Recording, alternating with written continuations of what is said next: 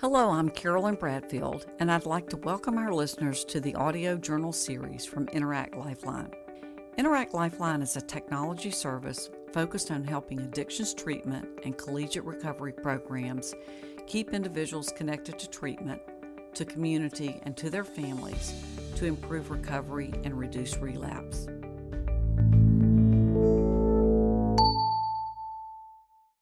September was National Recovery Month, created by the Substance Abuse and Mental Health Services Administration, otherwise known as SAMHSA. Held every September, their focus is to educate people that substance use treatment and mental health services enable those with mental and substance use disorders to live healthy and rewarding lives.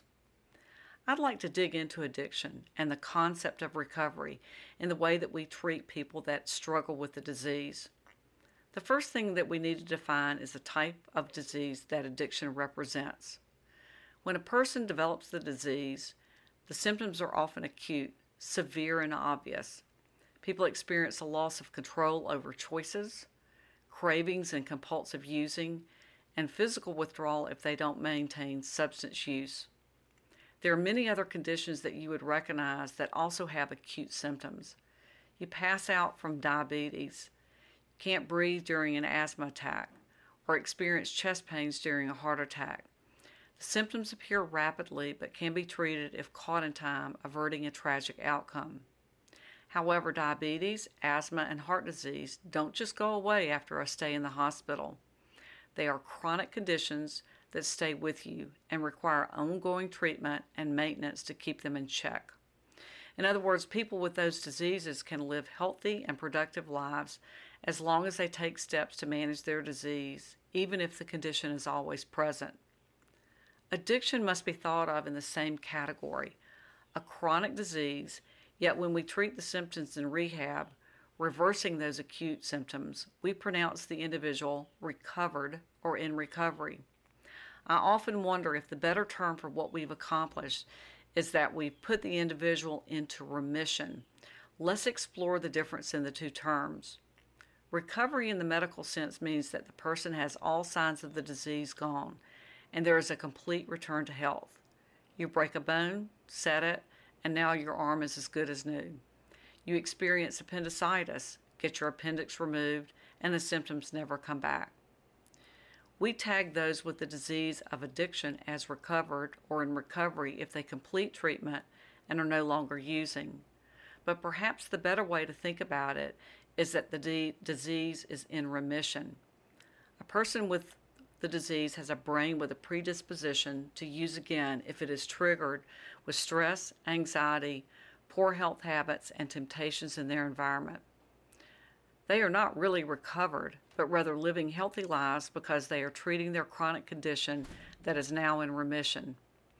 Recovery, the term used by SAMHSA and so many others, does not mean that you are disease free, but it does not mean that if you complete rehab, you can go out into the world, return to the habits that brought the onset of the disease, and stay healthy. Recovery should mean that you craft a long term plan to stay in remission that includes a health and wellness strategy that keeps you asymptomatic. Unfortunately, we continue to treat addiction as an acute disease, manage the symptoms, but fail to have a longer term plan to stay healthy. That is why relapse rates, according to SAMHSA and NIDA, are in the 85% range in the first year following acute treatment. If this were any other disease that could be put into remission, an 85% rate of having the acute symptoms return so quickly after expensive treatment would be totally unacceptable. Imagine going to your dentist, having a crown, and only to have the dentist tell you to expect that it will fall out in a month or so. You would never accept that. Here are some thoughts on how to truly put the disease into remission versus simply recover only to need acute uh, treatment again. Number one, stay connected to treatment longer. Studies show that individuals who maintain a connection with the program that treated them for the acute symptoms, aka rehab, for six consecutive months following treatment dramatically reduce the rate of relapse. You don't have to occupy a bed in a rehab facility to continue treatment. There are ongoing aftercare options through intensive outpatient programs, addictions therapists, and other aftercare solutions that offer structure, accountability, and create new habits to promote health and wellness. Number two, get connected to a community. There is nothing that compares to having a community of others who are committed to managing their disease in a healthy way. Community allows one to share strategies, get support to overcome struggles, and focus on a lifestyle that is free from substances. Communities can be physical through meetings or virtual through online support groups. Take collegiate recovery communities as an example. According to the Association for Recovery in Higher Education, individuals who join a collegiate recovery community on campus have a higher GPA, higher graduation rate, and a lower relapse rate. Students stay connected to each other, to a shared experience, and to a shared strategy to maintain wellness. Number three, stay connected or reconnect to family. Most families are undereducated about the disease of addiction. They don't understand the malfunctioning of the brain and the irresistible urges to misuse substance, chalking up the condition as a moral failure versus the disease that it really is. Connecting to an educated family ready to support the individual with the disease provides structure, understanding, support, and help to craft a strategy to stay in remission. Let's celebrate those that are committed to overcoming their disease, recovering from the acute symptoms, and maintaining a plan to keep the disease in remission so they continue to live a healthy and productive life.